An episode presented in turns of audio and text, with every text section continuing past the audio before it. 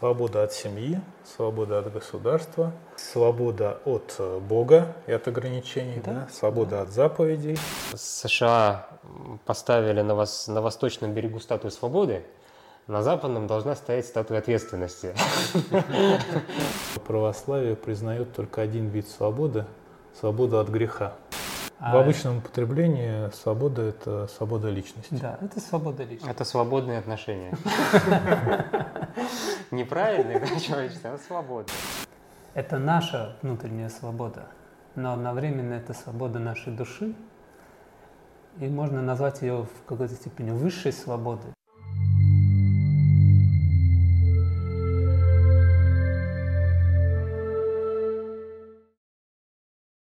Дорогие друзья, Приветствуем вас э, на канале Студия Синтез. А, вот уже почти год мы занимаемся исследованием темы правильных человеческих отношений. За это время к нам приходили различные представители религий, психологи, философы, и мы пытались э, как-то охарактеризовать и, наверное, найти основы а, правильных человеческих отношений. А, у нас появился достаточно большой объем собранного материала, плюс, плюс была проведена некоторая внутренняя работа, которой мы бы хотели а, с вами сегодня поделиться. Сегодня с нами в студии Вячеслав, э, Сергей. Здравствуйте. Здравствуйте. Мы пришли к выводу, а, что одним из базовых, наверное, принципов – правильных человеческих отношений является свобода.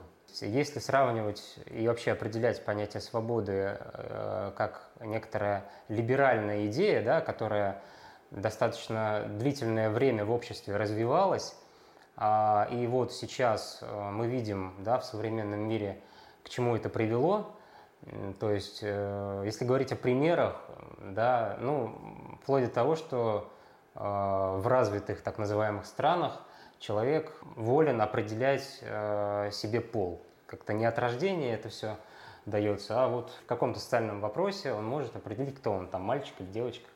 А, вот.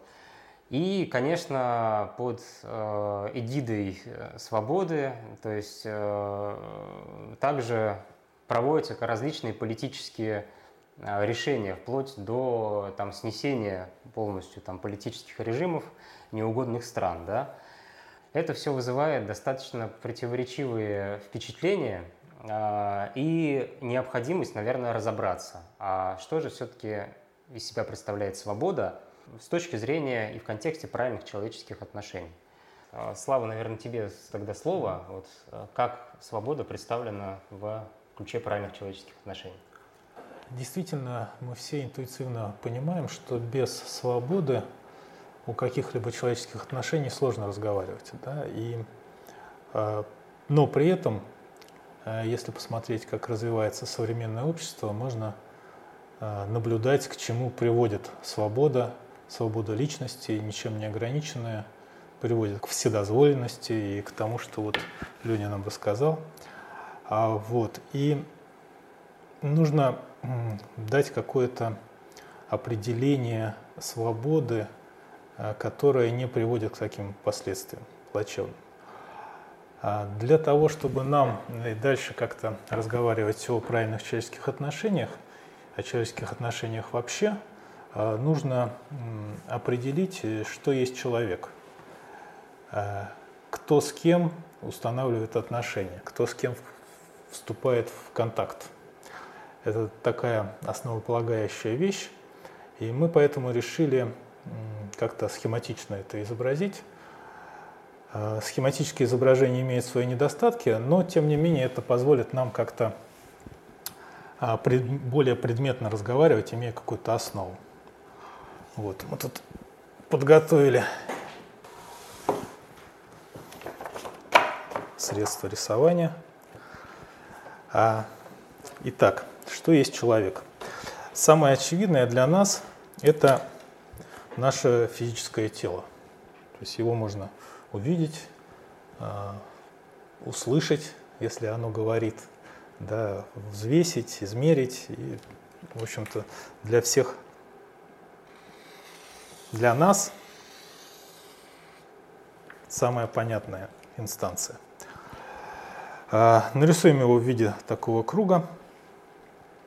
В некоторых восточных учениях утверждается, что помимо физического тела у нас есть тело энергетическое, чакры так называемые. Но мы отдельно это выделять не будем. Мы в составе физического тела будет у нас и вся энергетика. А, следующее, следующее тело, которое нам тоже хорошо известно, это тело наших чувств, тело наших эмоций. Таким цветом я его нарисую. А два аспекта хотелось бы рассмотреть касательно тел. Это как мы ими можем управлять и можем ли мы ими управлять. И как мы можем определить э, состояние чужого тела. Да? То есть по физическое тело мы можем сразу понять, вот человеку там удобно, неудобно, он сидит, лежит, в каком он состоянии. Вот. Если говорить о э, теле эмоций, так мы его назовем для наших нужд, то определить, что человек чувствует, какие эмоции он переживает, уже сложнее. Да? Человек может это скрыть, и это может быть неочевидным. И управлять своими эмоциями тоже сложнее. Да? То есть я могу там встать, поднять руку, ногу, это достаточно просто. А управлять своими чувствами, это уже э, да, часто, часто чувства управляют тобой. Да, чаще бывает наоборот, да. Но тогда они становятся виднее. Да, как очень часто бывает, что наши эмоции там управляют физическим телом. То есть не только наш ум, да, к которому мы сейчас переходим, а наш ум, который тело мыслей, которое иногда называют ментальным телом, мы его назовем телом мыслей. Имея ту же, одну и ту же информацию или один и тот же набор фактов, каждый из нас может приходить к совершенно разным выводам, исходя из того, а, как он научился в течение своей жизни думать, а, исходя из своего мировоззрения, э, исходя из своих установок жизненных. И тело мыслей – логично предположить, что она у всех разная. Не только из понятия кто-то умнее, кто-то глупее, но и умные люди думают по-разному. И все мы отличаемся своими мыслительными процессами в том числе. Ну вот это интересная очень аналогия, потому что э, если про физическое тело мы можем достаточно явно сказать, что оно у нас да, отличается от других людей, то вот э, сказать, насколько наша, так скажем, эмоциональная сфера, да, или наше тело эмоций отличается, или тело мысли отличается от других, сложно сказать. Но в то же время мы понимаем, что у нас у всех совершенно разная конфигурация вот этих. Мы совершенно по-разному испытываем эмоции, по-разному э, реагируем в том числе, да, и мыслим по-разному. Да, я думаю, что наши Э, тело мысли, тело эмоций могут отличаться в значительно большей степени, чем наши физические тела. И что есть я, да, то есть разный человек по-разному определяет, э, то есть я есть то, что я думаю, я есть то, что я чувствую, я есть свое физическое тело, физическая оболочка. Зачастую тела называют оболочками. Для нашего рисунка это особенно очевидно, да, что тут такие вот оболочки. Три тела, если они действуют там согласованно в той или иной степени, можно э, объединить, и все они составляют личность, которую иногда называют низшим я. Развитая личность способна управлять не только физическим телом, но и в какой-то степени своими эмоциями, и даже своими мыслями. Личность ставит перед собой какие-то понятные задачи, у нее есть свои внутренние мотивы, и она способна поступать таким образом, что и физическое, и эмоциональное, и тело мыслей действуют в унисон для достижения своих целей. А, Причем сразу можно заметить, что цели личностные, они, как правило, эгоистичны. Личность центрирована на себе. Но раз у нас есть низшее «я», как утверждают психологи, у нас есть и высшее «я», которое мы изобразим в центре нашего рисунка. Вот так. Получилась мишень. Да, получилась мишень. Это куда, на куда надо стремиться, собственно. Да, можно сказать и так. Высшее «я», которую э, у нас отвечает за связь с Высшим, за связь с Духом, за связь с Богом. Э, в православии эту часть души да, называют Духом, э, но мы э, назовем ее душой или Высшим «я». Что характерно для души и чем она отличается от личности? На уровне души э, нету отделенности – то есть все души едины, и проблемы правильных человеческих отношений на уровне души не существует. Вот такой у нас получился достаточно простой рисунок. А, свобода личности отличается от э, свободы души. И зачастую личность, она ограничивает потребности души. Потребность души заключается в служении, в бескорыстии, в желании делиться с окружающими. А личность, она движима в большей степени эгоизмом и желанием получить как можно больше ресурсов. Сегодня мы попробуем рассмотреть поближе э, проблематику свободы души и свободы личности. Ну, тут достаточно все, с одной стороны, просто, с другой стороны, где-то запутано. Здесь надо понимать, что у каждого тела и у личности в целом у них есть некие потребности, которые требуют удовлетворения. И свобода для личности и для этих тел воспринимается в том, что у них есть свобода эти потребности э, удовлетворять. удовлетворять. То есть для физического тела это потребность э, еды, сна, Э, секса, безопасности, ну и подобное. Для эмоционального тела это в большей степени исследование за своими желаниями, за своими э, хочухами. Они могут быть разные. Это может быть желание быть любимым, желание стать успешным в какой-то области или в отношениях с другими людьми. Желание быть принятым э, в какой-то социальной среде, например, да, в том да. числе. Я бы еще добавил, что для нашего тела эмоций важно э, получение удовольствия от общения, от совместных э, переживаний, там, чтение книг, там, просмотр фильмов. То есть это тут потребности тела эмоций. Ну да. Тело мысли – это потребности сформировать или получить картину мира – и чтобы через эту картину мира можно было бы объяснить окружающие, окружающие людей, окружающие явления, ситуации. Потому что если этой картины мира нету, то все окружающее, оно хаос. Оно является хаотичным, непонятным, и абсолютно ну, невозможно в этом ориентироваться. Ну, да, потребность объяснить какие-то события, факты, которые происходят вокруг – и установить какие-то причинно-следственные связи. Да. И, разумеется, эта картина мира, она, у кого-то она такая узкая, маленькая, у кого-то более широкая. Кто-то ее формирует сам, там, задавая вопросы, ища ответы. А кто-то берет готовые формулировки этой картины мира – и как бы прикладывает ее к себе, так смотрит, ну, вроде сходится и идет в этом, в этом ключе дальше по жизни. Э, по-разному есть, но без нее, в принципе, ни ментальное тело, ни личность, которая действует, использует это ментальное тело, тело мысли, оно не может существовать. То есть оно не может взаимодействовать с окружающими. И это, с одной стороны, благо, как это упрощает взаимодействие, а с другой стороны, это э, наложенное на личность ограничение.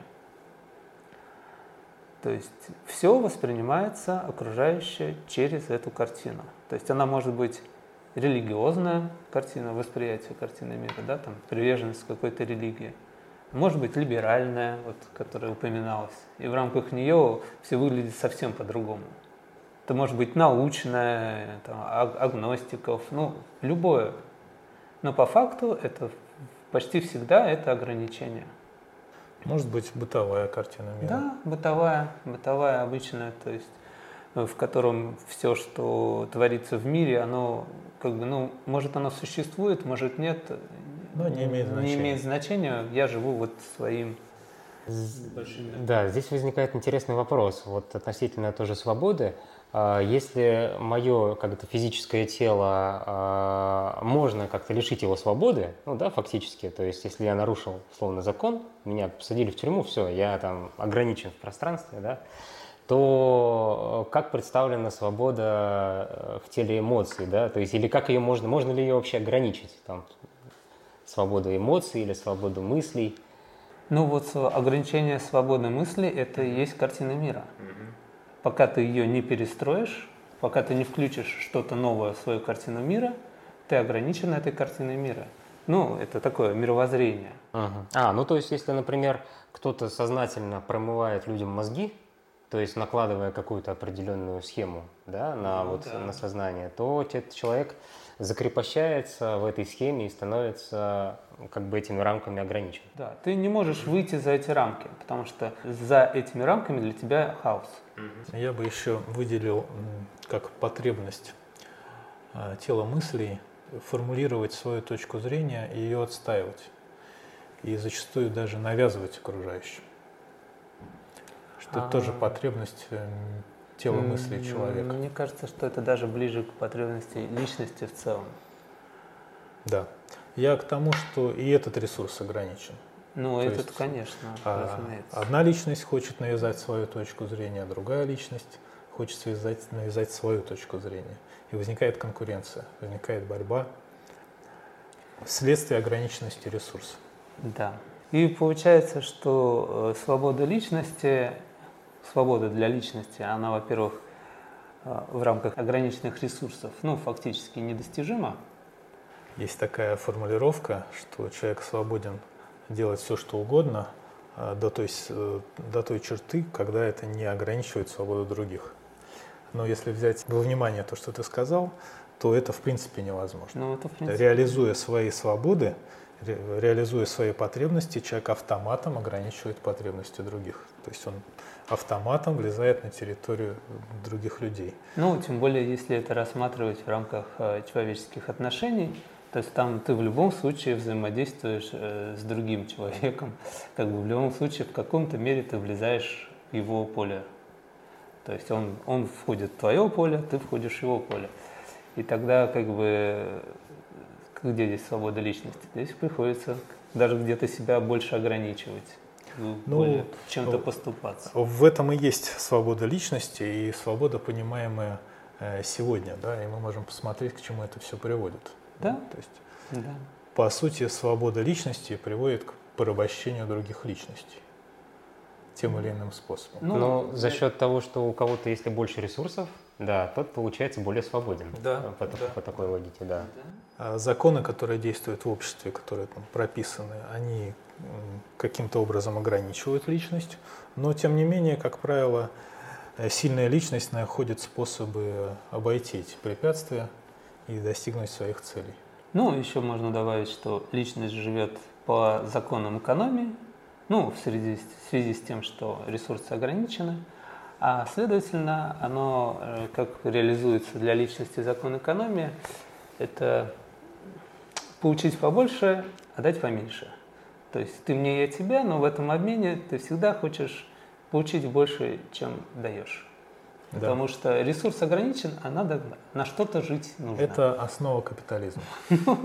Слушайте, ну вот в этом ключе, кстати, раньше, э, по крайней мере, когда общество было традиционным, да, то есть, ну, там, э, были установлены определенные там этические, нравственные нормы, они были как бы более прописаны.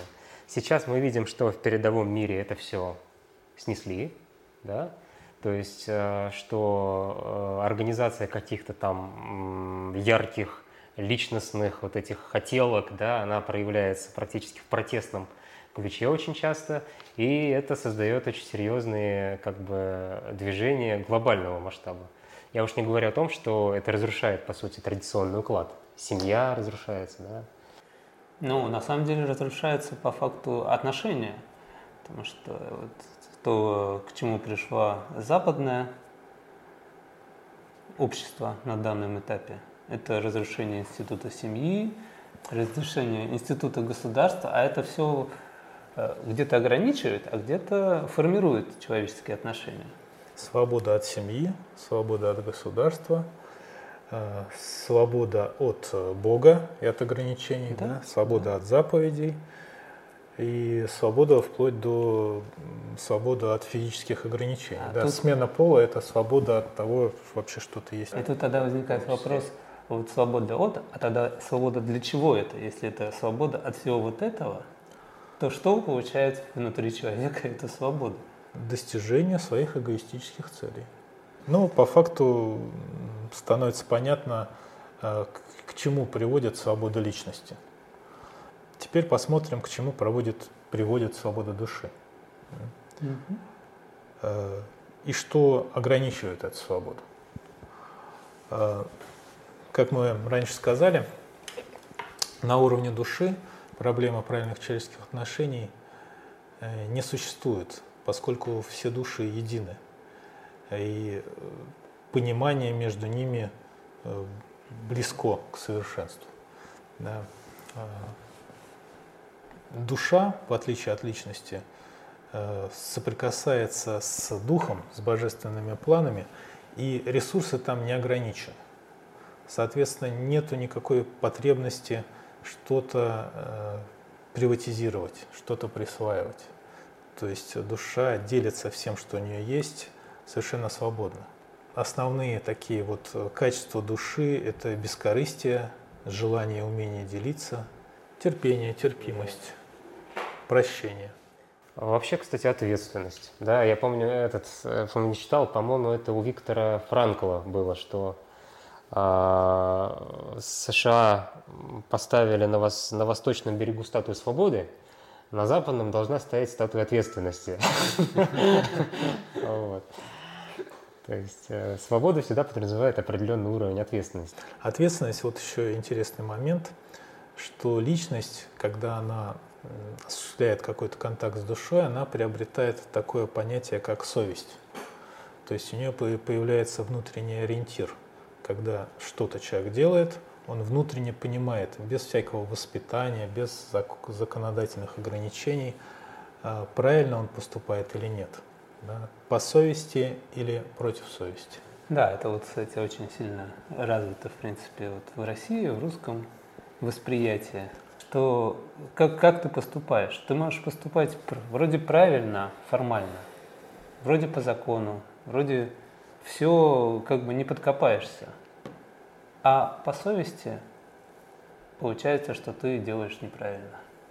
Да. И когда и каждый раз, когда ты выбираешь действовать не по совести, а вот э, из личных интересов, ну, в рамках закона, но из личных интересов, ты кажется, каждый раз ты, тебе кажется, что ты выигрываешь, а на самом деле самое главное, ты каждый раз проигрываешь. А проигрываешь ты связь со своим высшим, сейчасие, то есть вот это ощущение правильности своей жизни, ощущение, что все идет хорошо, то есть все по правде. Ну, кстати, большое количество именно, кстати, русской литературы описывают э, именно ситуацию, когда совершается неправильный поступок, и потом человек испытывает внутренние страдания, да. Это, в принципе, говорит о том, что есть какая-то неуловимая внутренняя, ну, которую сложно скорее поймать, да, вот это как-то определить, какая-то внутренняя инстанция внутри человека, которая а, говорит ему о том, что он поступил неверно, да, что он поступил не по совести. Ну вот это и есть э, в нашем, в нашем восприятии, в, нашем, в нашей концепции. Тихий голос совести. Да. Тихий голос души. Это есть связь с душой и ориентация на душу. То есть человек может э, от этого, в принципе, где-то отморозиться и перестать воспринимать, достигая каких-то целей. Но ведет ли это человека к счастью и тем более к правильным человеческим отношениям, это большой вопрос, как бы скорее, скорее нет, чем да.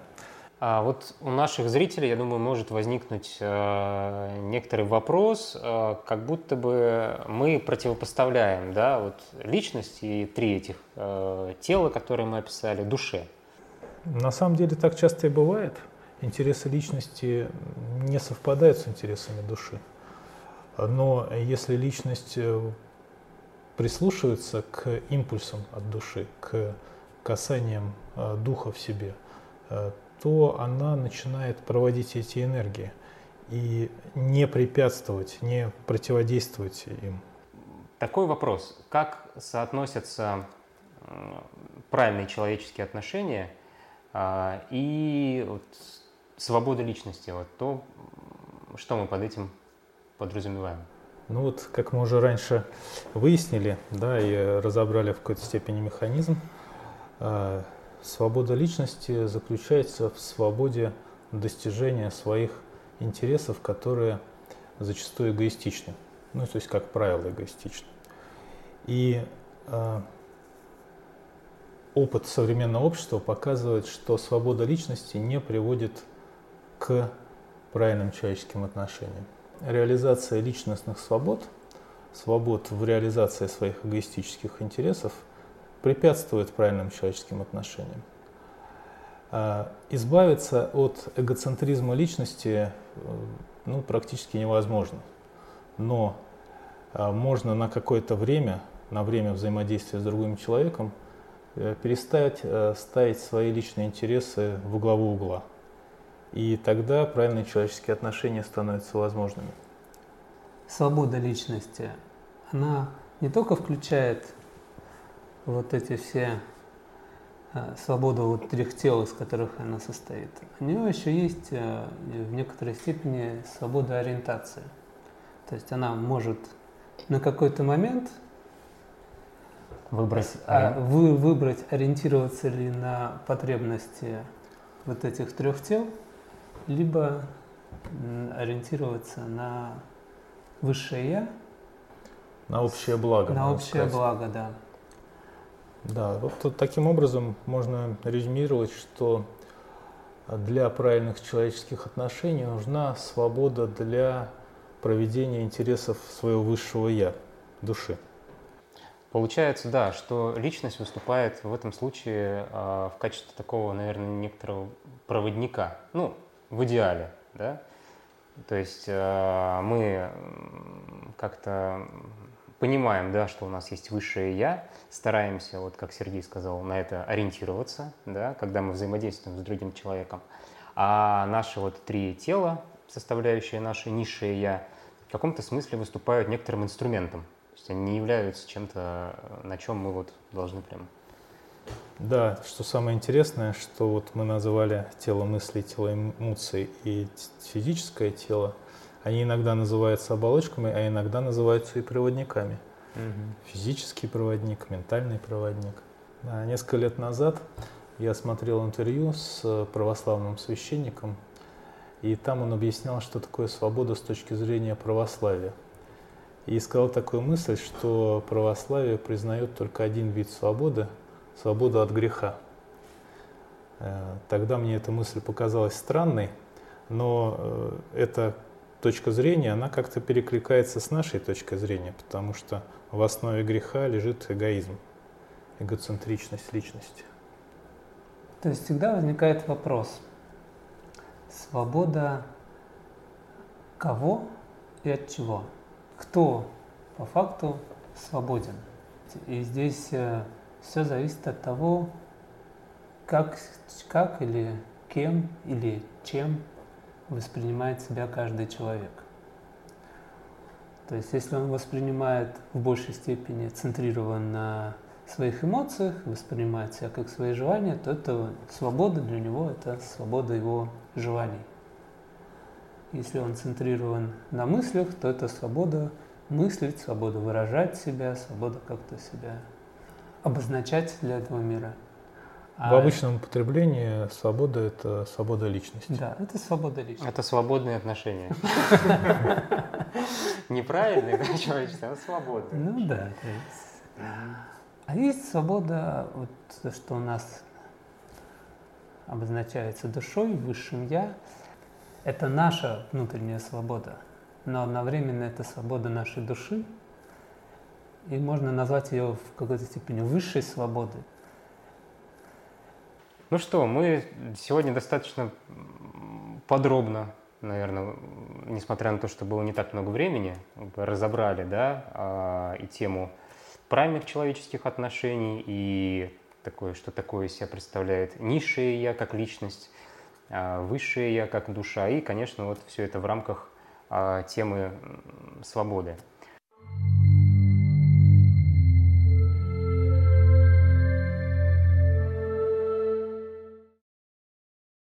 Уважаемые зрители, спасибо, что сегодня были с нами.